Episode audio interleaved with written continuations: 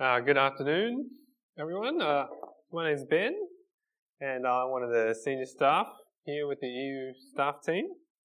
Uh, and it's my great pleasure and privilege to be uh, here with you again to open up this part of the world as we think about what it means, what it looks like to follow Jesus. Uh, now, today, I'd like to start with another question for you to ponder, and that is why are you studying what you're studying? Why are you studying what you're studying here at, at Sydney University? I wonder, is it because of a desire to achieve? Like, do you strive to achieve? Strive to do more and accomplish more? Strive to be the, you know, you might have heard this, the very best version of the person that you could be. The very best version of yourself that you could be. Why are you studying your course? Why are you studying here at, at Sydney University? Is it because you want to achieve in life? Well, I wonder, does that desire to achieve, does it ever become a burden to you? Is it something that weighs down heavily upon you? Do you ever feel that it's something you must do, that you need to keep on doing more, accomplishing more, achieving more and more? See, I think so much of our world, uh, so much of our culture is performance driven. That's how a world works, isn't it? You put the hard work in and you get the results. That's how it works with uni assignments, right? If you, you read, you do the research, you think and you write, and then you get the marks. So if you work hard, put a lot of hard work in, you get HDs. But if you don't, well, you all know what happens. Or, you know, if you go on prac, if you're a teacher or on placement, if you're doing health sciences or something like that, or in your internship, um, you work hard to, you know, prepare your lessons if you're doing it on prac. And, you know, you teach your lessons, and then hopefully if you prepared well, you don't get eaten alive by a room full of teenagers. And they just might learn something. And your supervisor or your boss marks you as competent. You get some good feedback. That's the way our world works. You work hard to achieve, and then you get the results. Well, perhaps for you, it's, it's your parents. You feel that your parents have always expected you to, to achieve more, to do your best, to be better and better. Now, they might not say it out loud, but you feel the weight of their expectations, and you know when they're disappointed. You know, maybe, you know, you were that child who, you know, brings home an exam that has 96% on it, you're really proud, you take it up to your mother, and she looks at it, and what do you hear? You hear, what happened to the other 4%? That's what you hear. I, I remember that happening to me once. do you strive to achieve? And maybe, just maybe, does this ever spill over into your relationship with God? Now, do you think, do you feel that you need to continuously strive to achieve more and more, that that's what God requires of you. Well, if that's you, then this little episode, this little episode in Luke's story of Jesus speaks into that burden. It speaks into that weight, that, that feeling of expectation. Because here in Luke chapter 10, Jesus teaches that following Jesus means first listening to Him. See, before we do anything for Jesus, following Jesus means first listening to Him. Now, last week, as we began this series on discipleship, on following Jesus, we saw that following Jesus, God's Savior King, means giving up our lives now and being all in for Jesus to share in His future glory because He gave His all for us. Now, here in chapter 10, Jesus is still on his way towards Jerusalem. He's still heading to the climax of the story. And on the way, he's teaching more and more about discipleship. He's teaching large groups of people, crowds of people, not just his 12 chosen disciples. But at the beginning of chapter 10, Jesus sends out at least 70 followers ahead of him to go to the villages to kind of prepare the way. And he's teaching large crowds about what it means to follow him. But here at the end of chapter 10, we're kind of transported from that big context, Jesus' public ministry on his journey to Jerusalem. to a very intimate home. We're brought into a domestic scene, the home of two sisters, Martha and Mary. Now, first, Luke introduces us to Martha, and she's every bit the hospitable hostess.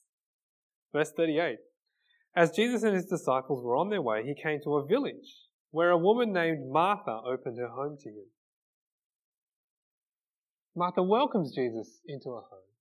Now, from John's Gospel, we know that uh, Martha and Mary lived with their brother Lazarus in Bethany, a village near Jerusalem.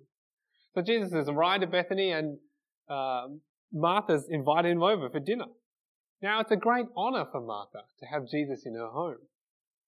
But of course, with such great honor comes great responsibility. She needs to honor such an important guest, to show him appropriate hospitality, and she feels the weight of this. There's so much to do as the hospitable hostess. That's Martha. But then we're introduced, almost incidentally, to Mary, Martha's sister. Now, Mary's very different from Martha. She's every bit the devoted disciple. Verse 39. She, Martha, had a sister called Mary, who sat at the Lord's feet, listening to what he said. Now, Mary couldn't be more different to Martha. She's also glad that Jesus is in their home, but she makes the most of this wonderful opportunity and just sits herself down at Jesus' feet and listens to him, just hanging on every word that Jesus says. Every bit the devoted disciple. Different, very different to Martha.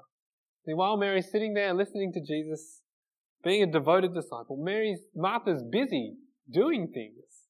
She's busy being the hospitable hostess. Verse 40. But Martha was distracted by all the preparations that had to be made. She's busy doing all that needs to be done now that this important guest is in her home. Uh, now, I've got two sisters, uh, one older than me, and one younger. So you could say I'm the thorn between two roses, I suppose. thanks. Uh, uh, and they're very different, my sisters. So my older sister Sharon, she's three years older than me. Um, she's a real Martha, you know, practical, organized, diligent. She makes things happen. A real doer. But my younger sister Megan is a, a lot like more of a Mary, I guess. She's more like me in many ways. And she'll probably tell you this because when we were growing up, she's about five years younger than me. Um, I used to just make her play all the games that I wanted to play growing up. So she really loves cricket now. Um, fancy that. Anyway, um, but my sister Megan, she's a lot more like me. You know, a bit dreamy, a bit off with the fairies, living in her head most of the time. Martha and Mary are very different. As hospitable hostess, Martha's distracted by all the preparations she feels she needs to do. Um, now, we read Bible stories to our children, and for Rupert, our three year old, um, each night we read a story from uh, the beginner's Bible. It has, you know, these nice cartoons and short sentences um, so he can understand it. And this story's in it. And here it says, Meanwhile, Martha was busy cooking and cleaning. There was so much to do. Now, in the culture and uh, the, in, in the culture of that time and place, there were high expectations on hostesses. If you had such an important guest in your home, then you're expected to treat them well. And your reputation depended upon this. There would have to be lots of good food, and your guests would need to be comfortable, so the house would have to be clean. So Martha feels the burden and responsibility of all of this. To treat Jesus well, to honor such an honored guest in her home. She feels the pressure. And as Mary just continues to sit there, listening to Jesus, Martha keeps working away, cooking and cleaning, cleaning and cooking, feeling that pressure more and more until eventually she just explodes at Jesus. Verse 40. But Martha was distracted by all the preparations that had to be made. She came to Jesus and asked, Lord, don't you care that my sister has left me to do the work by myself? Tell her to help me. Now, suddenly, she's not quite the hospitable hostess anymore, is she? In her frustration and resentment at having to do all this work herself, Martha ends up questioning Jesus about whether he cares about her and then ordering him to tell Mary to help. Now, to get a, I guess, more of a picture of what this is like, it's a little bit like as if, you say whoever you live with, maybe a sister or a brother or a housemate, say you decide to invite uh, Malcolm Turnbull. Oh, hang on, that's, that's not right anymore, is it? No, no, no. Okay, not, uh, Scott Morrison, right? He's, he's still the PM this week, right? He has, hasn't changed. No, good. Okay, say, say you decide to invite Scott Morrison over for dinner. Uh, so, you know, his car pulls up and you usher him inside, sit him down in the living room, serve him a drink, and then you go off to the kitchen, you know, to, to get ready to check on the, you know, your home baked sourdough that's in the oven and your, your uh, the slow cooker that has the, you know, the beef cheeks in it. Um, and to start preparing the entree, you know, fresh seared scallops or something. Um, but meanwhile, your housemate, your brother or sister, have just poured themselves a drink and they've sat down opposite the PM, and and they've just asked, you know, so Scott, tell me what happened that week in Canberra. what happened? And they just leave you to do all the work by yourself. Well, you know, you'd probably be a bit shocked at first, and if you're anything like me, you'd start, you know, banging, you know, being extra loud in the kitchen, just making it obvious that you're doing all this work, banging, mixing bowls and spoons around, and the frustration at the sheer unfairness actually, no, the injustice, the complete injustice of this situation starts to boil, starts to build up, and eventually boils over, and you explode. You know, you storm out of the kitchen into the living room, interrupt the PM mid sentence, and say, Prime Minister, don't you care that this, this lazy slob here has left me to do all the work by myself? Tell, tell him to help me. Now, rather than honoring Jesus as her guest, Martha questions him and orders him, tells him what to do. She embarrasses both Jesus and herself. Now, sure, all her hard work, it comes from a good place. Right? She welcomes Jesus into her home. She wants him to be looked after. But as Luke says, Martha was distracted. Distracted by all the preparations that had to be made. And Jesus gently points this out. And he says that following him means first listening to him. Verse 41. Martha, Martha, the Lord answered, you are worried and upset about many things. But few things are needed, or indeed only one. Mary has chosen what is better, and it will not be taken away from her. Jesus gently corrects her. He names her anxiety about many things, all the things that she thinks she needs to do as a hospitable hostess. And Jesus affirms Mary's choice, the choice of a devoted disciple. And he says, This is the better choice. And Jesus won't take it away from her. Because following Jesus means first listening to him. I wonder, are you worried, upset, anxious about many things in the busyness of life? Following Jesus means first listening to him. Now, Jesus wasn't the only voice saying, Listen to me, in this part of Luke's story of Jesus. As Jesus heads towards Jerusalem, God Himself also says, Listen to Jesus. So if you've got your Bible there, uh, flick back or scroll back to chapter 9 from verse 28. Now, here, Luke tells the episode that happens just after the one we looked at last week. Jesus takes three of his disciples, Peter, James, and John, up a mountain to pray. And while they're up there, his appearance changes and they get a glimpse of his glory. Uh, we call this the transfiguration. Moses and Elijah appear and they talk with Jesus about his departure, which is soon to happen in Jerusalem, where Jesus is going to suffer and die and rise again. Now, Peter and James and John, they're in a bit of a daze at first, as you can understand why they would be. But as Moses and Elijah kind of disappear, Peter snaps out of it and he says, Jesus, this is great. Let's, let's build some shelters and hang out here a little bit. You know, you, Moses, Elijah, and us. See, while they're talking Moses and Elijah with Jesus about his departure, the fulfillment of all God's plans, Peter's saying, let's stay put, let's hang out, let's make this moment last. So what does God have to say to Peter then? Well, if you pick it up in verse 34 and 35, while he was speaking, while Peter was speaking, a cloud appeared and covered them. And they were afraid as they entered the cloud. A voice came from the cloud saying, This is my son whom I have chosen. Listen to him. Following Jesus means first listening to him. But what was it that Jesus was saying? See, if you come back, come back with me to, to Martha and Mary's house, to Mary sitting there at Jesus' feet, listening, hanging on every word. What was Jesus saying? Well, how, how have we answered that question? Well, we look at what Jesus has been saying in this part of Luke's story. We'll go back to chapter 9, verse 43, halfway through. The verse there, Luke says, While everyone was marveling at all that Jesus did, Jesus said to his disciples, Listen carefully to what I am about to tell you.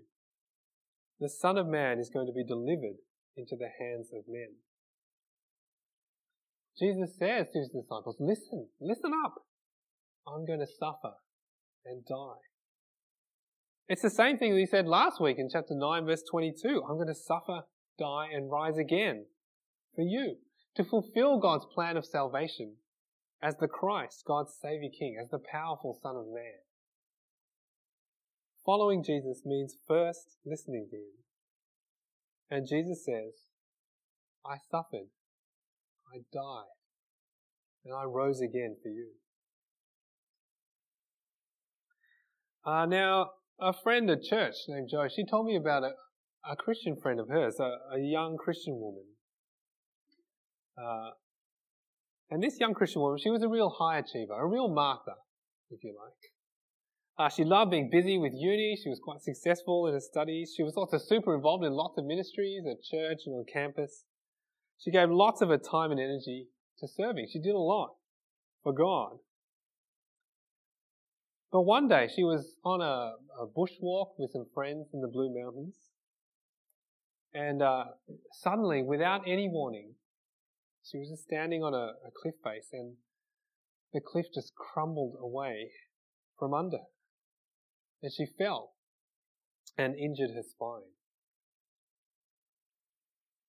And she had to spend the next year, a full 12 months, just recovering in hospital. Suddenly, she couldn't move. She had to stop. She couldn't be busy anymore. She couldn't do anything really, except lie there on her hospital bed, waiting for her spine to heal. And as she lay there in hospital, thinking and praying, she had to come to terms with the fact that even though she couldn't do anything for God, she couldn't do anything for Jesus, she was still loved by God. All she could do was listen to Jesus and hear Jesus say, I suffered, died, and rose again for you. So you're now a beloved child of God. Even though she couldn't do anything but lie in her bed, she was still loved by Jesus, a precious child of God. And nothing could ever change that. Now, after she recovered, the truth of God's grace, shaped her whole life. And now she, she serves and does things now, secure in the knowledge of God's love and grace for her in the Lord Jesus. Following Jesus means first listening to Him, hearing Him say, I suffered, died, and rose again for you. Now just imagine for a minute that that happened to you. How would you feel? How would you respond? If suddenly you weren't able to do anything, if you weren't able to do the things you can do, if suddenly you weren't able to achieve and strive, if suddenly all you could do was just lie on a hospital bed, waiting to recover, would you be content? Would it be enough for you to listen to Jesus and hear him say, I suffered, died, and rose for you? So you are a beloved child of God. You're loved, precious, treasured by God. And nothing you do, nothing you can't do, can change that one bit. See, that's the wonderful, liberating truth of God's grace. See, the Jesus who stopped in at, at Martha and Mary's place on the way to Jerusalem, the Jesus who taught Mary as, as she hung on every word, the Jesus who gently rebuked Martha in her distracted distress and affirmed Mary's better choice. This same Jesus was heading to Jerusalem, where he would suffer, die, and rise again, where he would give his life as a ransom for you and for me. This same Jesus would take upon himself the punishment that we deserve so that we could come back as forgiven children into God's family. Following Jesus means first listening to him. It means hearing him say, I suffered, died, and rose again for you. So what are the things that distract you? you know, what are the many things you find yourself worrying about? That distract you from listening to Jesus? What stops you from hearing Jesus say, I suffered, died, and rose again for you? What stops you living in His grace, sitting at His feet and listening to Him? Now, is it the burden of achieving more and more, the weight of striving after uh, more and more accomplishments, to do more, to be better? Uh, doing things to fulfill what you think others expect of you. Maybe even to fulfill what you think God expects from you.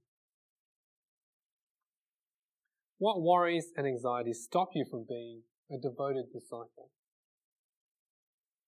Now Jesus says, now those things may be good,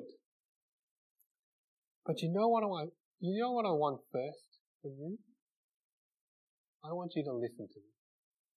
To sit at my feet gaze up at my face and hang on every word. Following Jesus means first listening to him. So how can you listen to Jesus first? How can you remind yourself of his grace? Well, today, obviously, we can't sit at Jesus' physical feet as Mary did, but we can still hear Jesus' voice. We can still be reminded of his grace by reading the words written about Jesus in the Bible. And we can do that. We can do that together, I think, and individually as well. Uh, we can do that together with one another, with other disciples of Jesus. Now, I guess in many ways, I'm kind of preaching to the choir here. I mean, you, you are here at public Publican. You invested this hour of your time, of your week, um, in being here at uni to listen to Jesus from the Bible. So, I keep coming back to be reminded that following Jesus first means listening to him. I keep coming as a devoted disciple with other disciples of Jesus. Um, and of course, we can do that at church as well. So be an active member of your church. Show up each Sunday to hear God speak. And maybe even read the passage beforehand. Look it up so that you can get the most out of that word from the Lord each week. And of course, there's also small groups at church and, and here in the EU. And of course, we can listen to Jesus by ourselves as we read the Bible individually. Now, I don't want to make this just another area of achievement. I know it's very easy to make Christians feel guilty about uh, reading the Bible and prayer. Uh, that would kind of defeat the, the whole purpose of this talk, actually, and what Jesus says here. It would go against Jesus' words of grace as we listen to him. But in a world where so many voices are saying to us, you know, do this, be that. Achieve more. Fulfill your potential. We do need to hear Jesus say, I suffered, died, and rose again for you. We need to listen to Jesus. Now, here I think we can be um, a little bit creative. You know, use your commute if you have a long commute to uni. Uh, listen to the Bible if that works better for you. Uh, I was speaking to one of the nursing students last uh, semester, and she was saying she catches a bus to uni, and she gets sick, you know, you know sort of car sick reading. Um, so I suggested, you know, why don't you just listen to the Bible? There's uh, recordings you can access the Bible online. And that could work if you walk or ride um, as part of your commute as well. And just a tip here, um, in this world where you know we're constantly bombarded by more and more information, if you only have five minutes, then spend one minute reading and four minutes thinking and praying in response.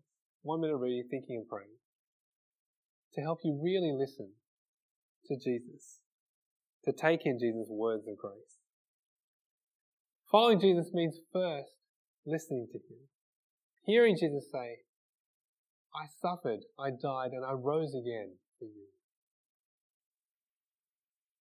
Right, let's pray. Gracious Heavenly Father, we thank you so much that you did send Jesus, and that before you want us to do anything, you want us first to listen to Him. Thank you so much that He suffered, died, and rose again for us, so that we could be your beloved children. Help us not to be distracted by the busyness of life, but indeed to make it a priority to listen to Jesus, to hear your words of grace to us in Him. And we pray this in Jesus' name. Amen.